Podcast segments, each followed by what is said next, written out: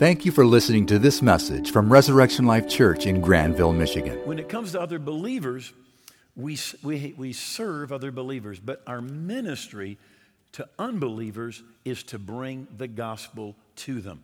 And really, we can say that's our fourth purpose, or excuse me, our fifth purpose as believers.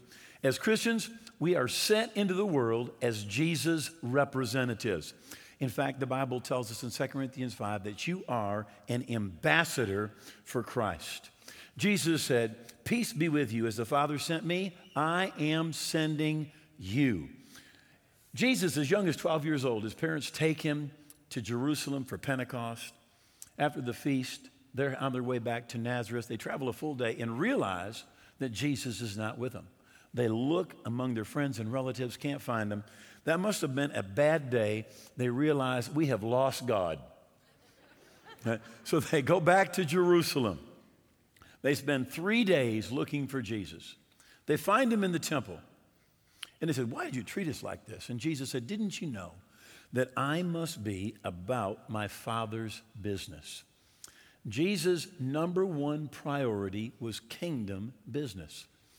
Jesus told us in Matthew chapter 6, verse 33 But seek first the kingdom of God and his righteousness, and all these things will be added to you.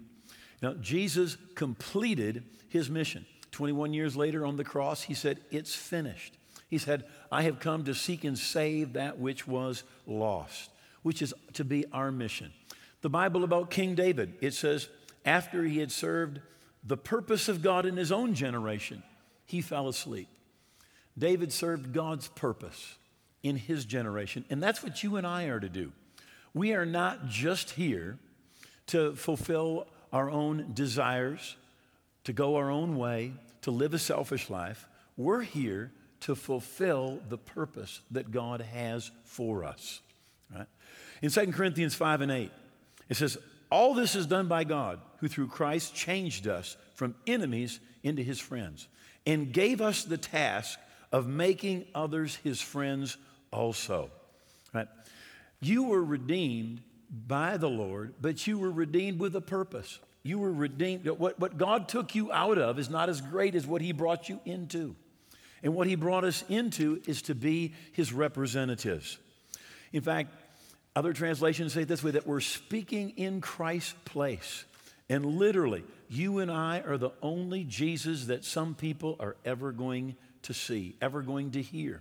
So we've been sent to speak for Christ. 2 Corinthians 5 20. It is if God is calling to you through us. We speak for Christ when we beg you to be at peace with God. You and I are to be his representatives. Your mission really is a continuation of Jesus' mission. Come and seek and save that which was lost. Again, 2 Corinthians 5. All these things are of God who brought us back to himself through what Christ Jesus did. And God has given us the privilege of urging everyone to come into his favor and be reconciled to him. Now, notice it is a privilege. For God was in Christ, restoring the world to himself, no longer counting or holding men's sins against them, but blotting them out.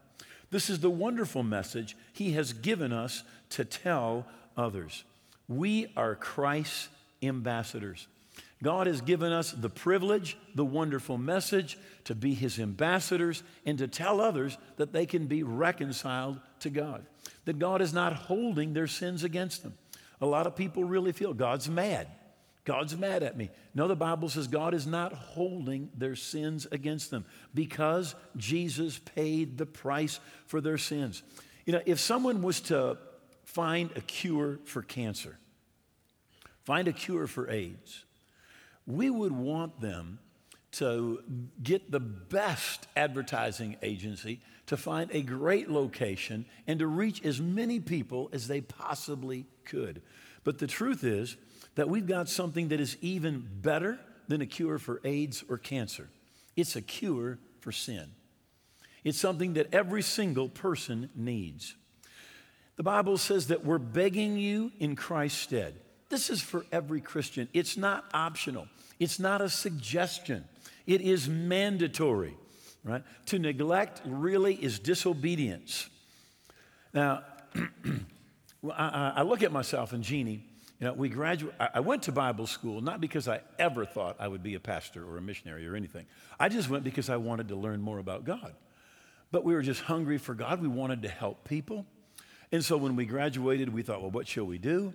We thought there's probably more need in foreign countries than there is in the United States. So we went to, the, to uh, Mexico, contacted a missionary, went to help him. And all that we wanted to do was help. I, I literally, I began cleaning the toilets, sweeping, doing anything that needed to be done.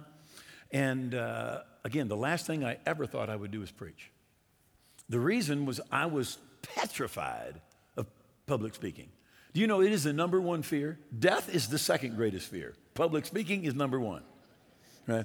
And I know that that's true. Jeannie can testify. The first time I ever spoke, I grabbed the, I broke the podium. I shook so bad, I broke it.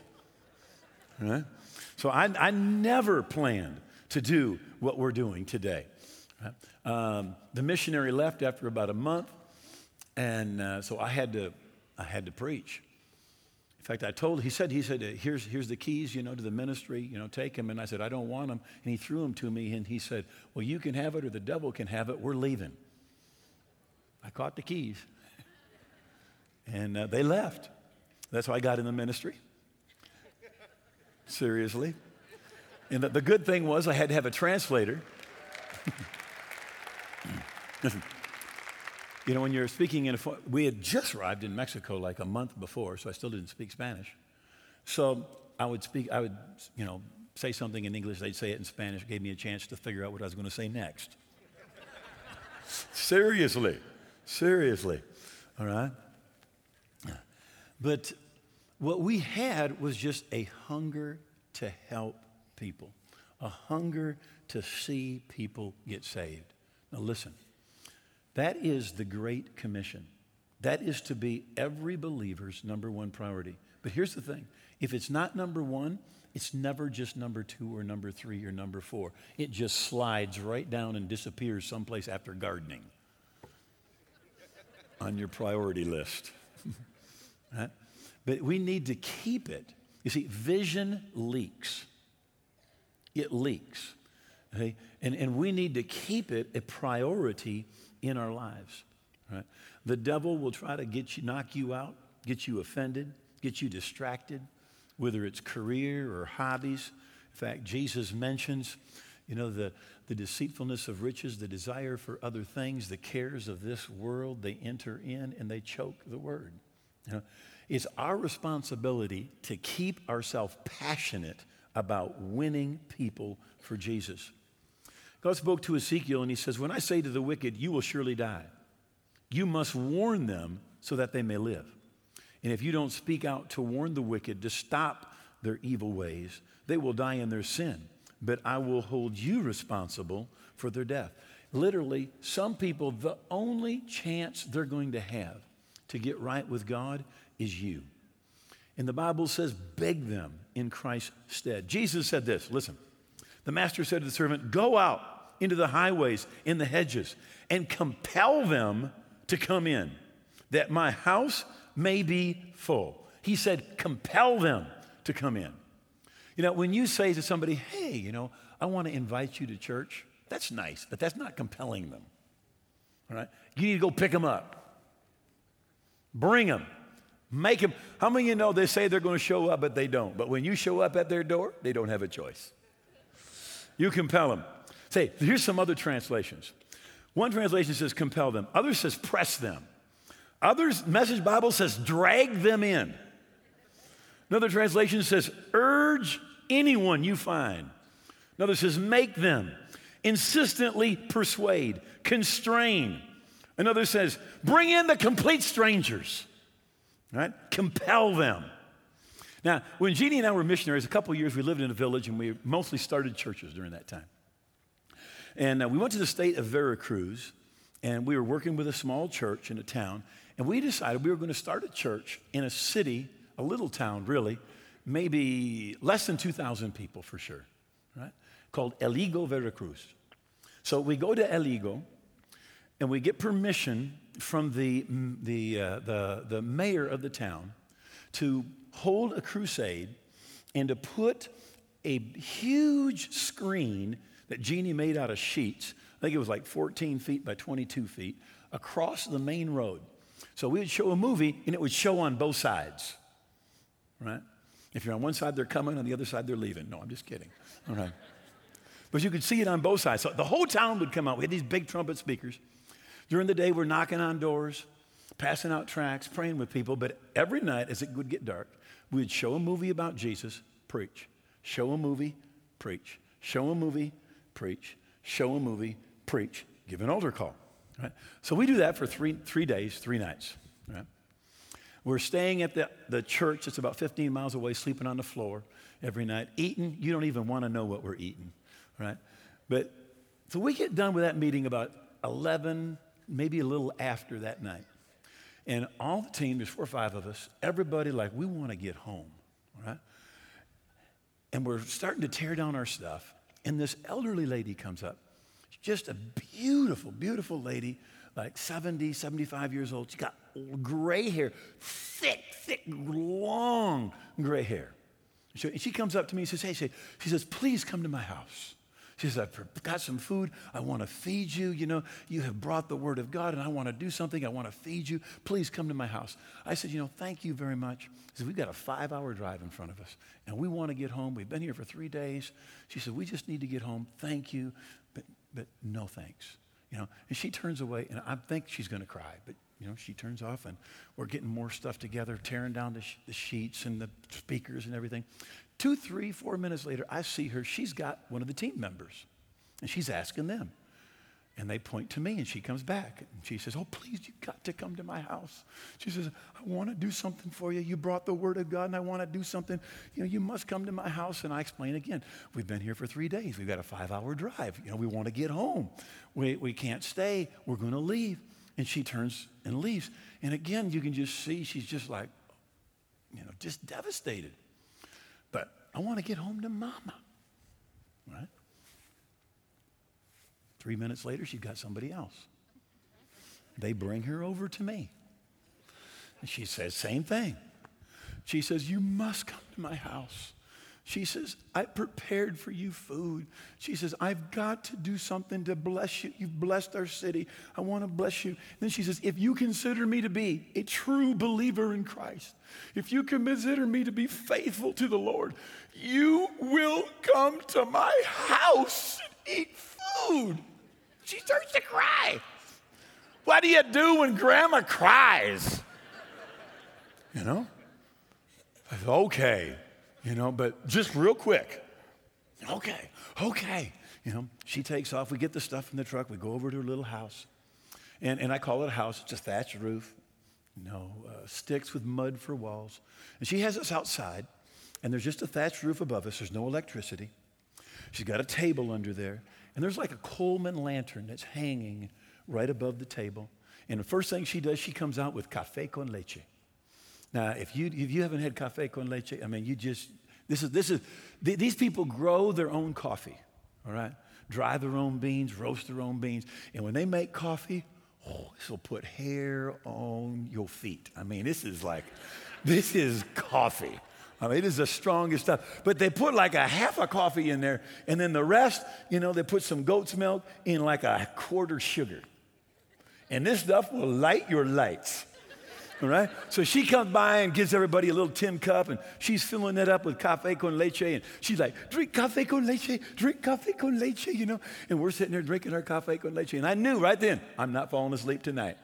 I won't be sleeping for 24 hours, you know? And she keeps on putting cafe con leche in everybody's cup. And she's just smiling. She's just beaming. She disappears. She comes back with a platter. And it's got what, what the Latinos call uh, pan dulce, sweet bread. All right? And some of it's bolillos, and some of it looks like really good donuts. Right? But do not be deceived. It's not. It just looks really good all right? But there's like no sugar, or what else doesn't it have, honey? Like butter or something. I don't know what it is, but it looks good, but it's not. Right? You just got to know that, all right? So she puts the pan dulce down right under the light, right in front of me, you know? And it's like, again, all of us guys are sitting around the table, and she says, Eat pan dulce, eat pan dulce, you know? And I look at that pan dulce, And, and it was like this donut there, and it had sprinklies on it, but they were moving. You know, and the, the brother across from me, you know, he picks one up and he starts eating that, that pan dulce. And I am not kidding. In his mustache, I can see them moving, you know. They're moving in his mustache, you know. And so she comes to me and she says, Eat pan dulce. I said, I'm not hungry. Let's take more cafe con leche. You know, cafe con leche right here, please, you know. And she says, No, you must eat pan dulce. And I said, No, thank you. Just cafe con leche más, por favor. You know. And she comes back in a, in a little bit and she says, You must eat my pan dulce. She says, If you consider me to be a true believer in Christ and you consider me to be faithful to the Lord, you will eat my pan dulce. And I remembered Mark 16 you will eat any deadly thing. you know, and I remembered the missionary song. You know the missionary song? Where he leads me, I will follow. All they feed me, I will swallow. You know? so, so, you know, I grab one of them pan dulces and I shake that thing, you know. and I, I, eat my pan dulce. Now, listen, she compelled us. You understand? She compelled us to stay. She compelled me to eat what I did not want to eat. And Jesus said, He said, You go out in the highways, in the hedges. He said, You find people. He said, You compel them to come in. Right? Love Message Bible. Drag them in. Drag them in. And notice it says, it is our privilege. Charles Spurgeon, the great English preacher, said this If sinners be damned, at least let them leap to hell over our dead bodies. And if they perish, let them perish with our arms wrapped about their knees, imploring them to stay. If hell must be filled, let it be filled with the teeth of our exertion. And let not one go unwarned or unprayed for. I like what one evangelist said. It said, let's make it hard to go to hell from our town. I believe that's the will of God. God has given us the privilege of urging everyone to come into his favor and to be reconciled to him. Right? It would be a crime to find a cure for cancer or AIDS and say or do nothing. But it's a crime to have the cure for guilt and sin and be quiet. Everybody needs Jesus. They may look happy, they may look content and successful, but the truth is, everyone is hopeless without Jesus, headed for an eternity separated from God.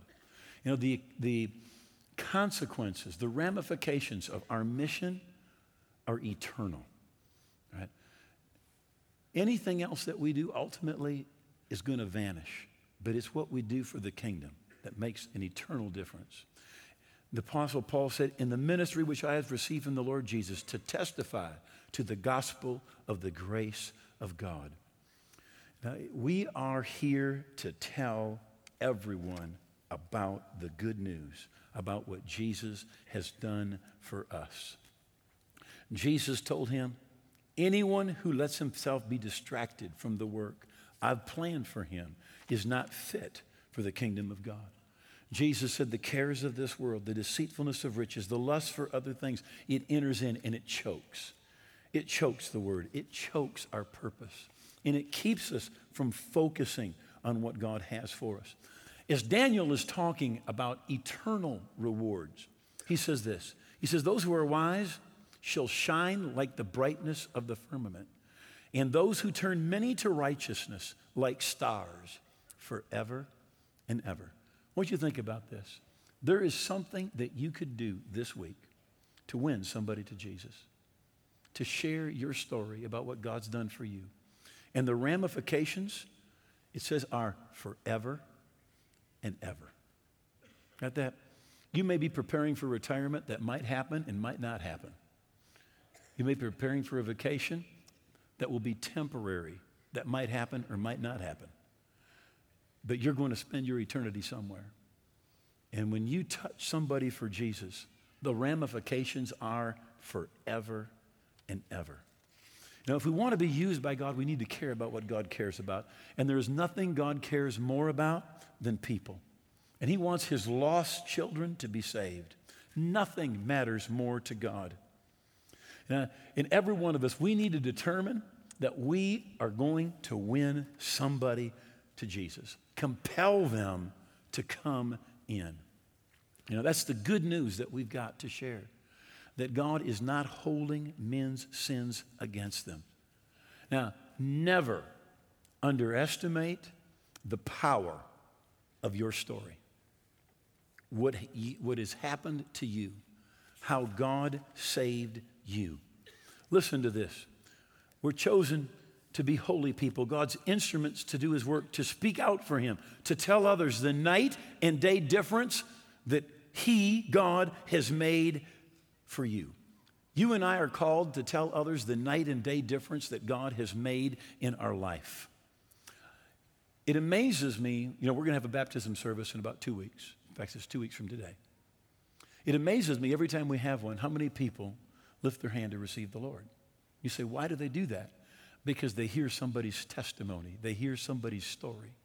And when they hear that story, they go, that's like mine. That's, that's me. They relate to your story.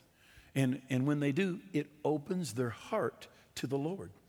I think it's interesting that on the day of Pentecost, when the Holy Spirit fell, everybody heard him speaking in tongues, but they weren't prophesying, they weren't talking doctrine, they were talking about the magnificent things that God had done.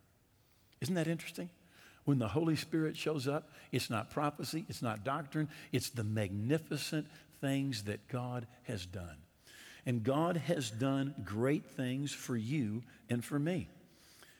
Your story, what God has done for you, listen, there are tens of thousands of people that live within three miles of this place right here that have felt everything that you felt, that had the same pain, the same difficulty, the same problems, the same addiction. And when you tell your story about what God has done for you, it touches their heart. Three times in the book of Acts, six times in the New Testament, Paul tells his story. Now, here is the greatest theologian that ever lived. Wrote almost half of the New Testament. But when he wanted to win somebody to Jesus, do you know what he did? He told his story. And do you know what? You've got the same story. What God did for him, God has done for you. And people are disarmed by your story. Not only can you share your story, but you can share the life lessons that God has taught you about forgiving others, about marriage, about how to handle failure, about your purpose, about being free from an addiction. But you can take that story.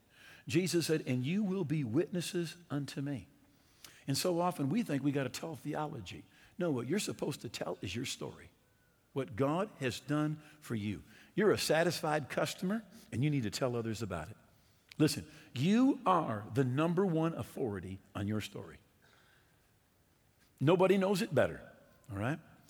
You try to tell somebody theology, they argue. But it's easy to tell your story. People relate when you re- tell your story. Listen, you think that things that happen to you, they've only happened to you. It's not true, right? The Bible says there's no temptation that has overtaken you, but such as is common. All the stuff that you go through, all of us go through. Right? There's just a handful of different things, different ways that the devil attacks, a handful of different needs that everybody has. And what, what has touched you will touch multitudes of people. That's why your story is easy to relate to. It captures people's attention. And again, people will remember your story. I promise you.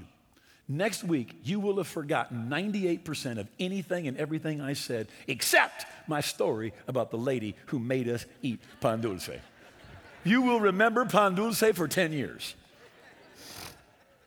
Now, listen, when you tell somebody your story, you may not get an immediate reaction, but that story is going to stay with them. It's going to stay with them. It's going to like it's going to haunt them. They will remember your story. In your story, listen, it builds a bridge that Jesus can walk across into that person's life. Your story. Right? Your story, it bypasses all intellectual defenses. Again, that's why three times in the book of Acts, six times in the New Testament, we find Paul's story. So, what should you tell somebody? What your life was like before Jesus? How you realized you needed Jesus? How you committed your life to Jesus? The difference that Jesus has made in your life? Those are all things that you can share. And again, don't forget your life lessons, the things that God has taught you about relationships, about marriage, about overcoming a temptation, about being free from an addiction, about forgiving people that have hurt you and done terrible things to you. Do you know how many people struggle with unforgiveness? Most people struggle with unforgiveness. And you can share that story, and that story disarms people. And again, it builds a bridge for Jesus to walk across and come into that person's life. Proverbs 25 12. A warning given by an experienced person to someone willing to listen is more valuable than gold rings and jewelry made of finest gold.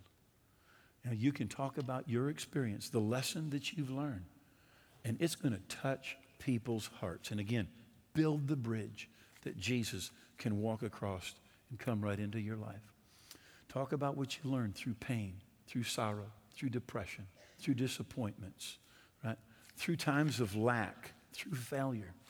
The lessons that you've learned in life, your story of how you came to Jesus, are the number one tools that God has given to you and to me to reach out to people.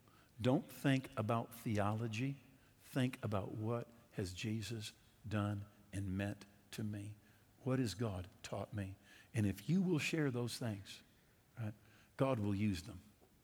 God will use them. And what Daniel said, that many of those that turn many to righteousness, you'll shine like the sun forever and ever. Listen, your reward for taking and sharing what God has done for you is going to last forever and ever. All right, would you please bow your heads for just a moment?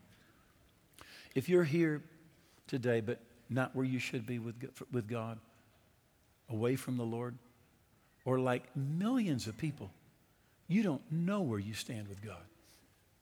I've talked with a lot of people and said, Are you saved? Are you a Christian? And this will be the response Well, I hope I am. I'm trying to be a Christian. Are you saved? Well, I hope I'm going to heaven. But the Bible says, Know that you have everlasting life. Not hope to have, not going to find out when you die, but know that you have. And if you are not sure that you're forgiven, that you're right with God, that you're living for God, you are not where you should be today. And I'm going to ask you in a moment, I'm going to count to three, I'm going to ask you to lift your hand. We're going to pray, and God is going to meet you right here in this place. When we leave, you're going to be forgiven. You're going to be right with God. You're going to be a child of God. You're going to be on your way to heaven. Jesus said, I'm the way, the truth, and the life. No one comes to the Father except through me. Your way will not get you to God. My way will not get me to God. Jesus said, There's one way, and He is the way. And as you lift your hand today, the first thing you're saying is this I know that I'm a sinner and need a Savior. And I know there's only one Savior. And I'm coming to Jesus to be saved, to be forgiven today. That's the first thing you're saying. So, one. Next, you're saying this you're saying, I'm going to turn my back on my old life. I'm going to stop living to please myself. Today, I'm going to receive Jesus. And I'm going to begin to live for Him every day. Two, now get ready to lift your hand. When you lift your hand, you're saying, Today, by faith, I'm receiving Jesus. He's coming into my heart today. He's going to forgive me of all of my sins. He's going to make me a brand new person on the inside. My past is going to be gone. I'm going to be a part of God's family on my way to heaven. Three, right now, just lift that hand up. Say, pray with me. For more information about Res Life, please visit our website at reslife.org. If you have questions about Res Life or would like directions to visit us, please feel free to call 616 534 4923.